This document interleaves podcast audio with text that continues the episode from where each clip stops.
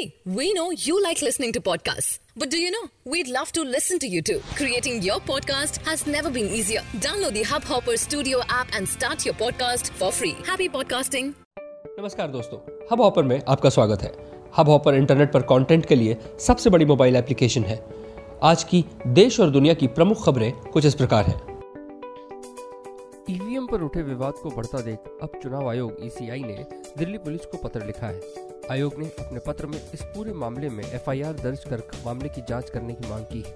ECI ने कहा है कि लंदन में हुए कार्यक्रम में सैयद शुजा द्वारा किए गए दावों की जाँच की जाए। बॉलीवुड एक्टर आदित्य पंचोली का नाम एक बार फिर से विवाद में आया है।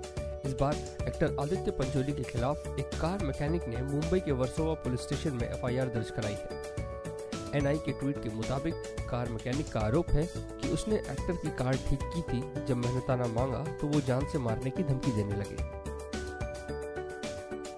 रूस से क्रीमिया को अलग करने वाले केर्च जल्डमरूथ मध्य स्ट्रेट में दो पोतों में आग लग गई।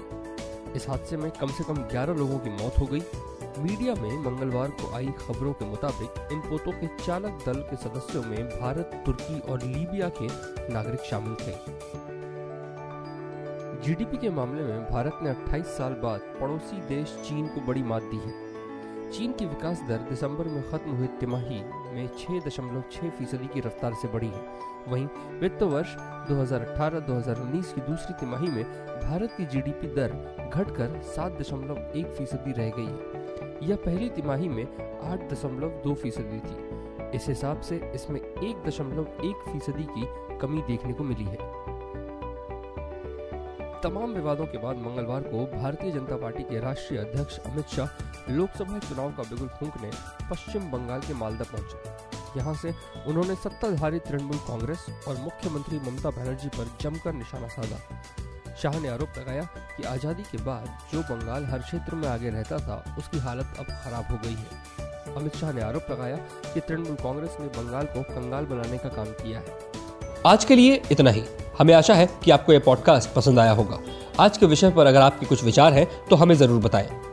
और अगर आप हमें रोज़ाना सुनना चाहते हैं तो सब्सक्राइब बटन दबाएँ। आपको ये पॉडकास्ट अच्छा लगा तो कृपया हब हॉपर मोबाइल एप्लीकेशन को अभी डाउनलोड करें। हम हैं हब हॉपर आपकी सभी पसंदीदा विषय और भाषाओं में पॉडकास्ट के लिए भारत का सबसे बड़ा प्लेटफॉर्म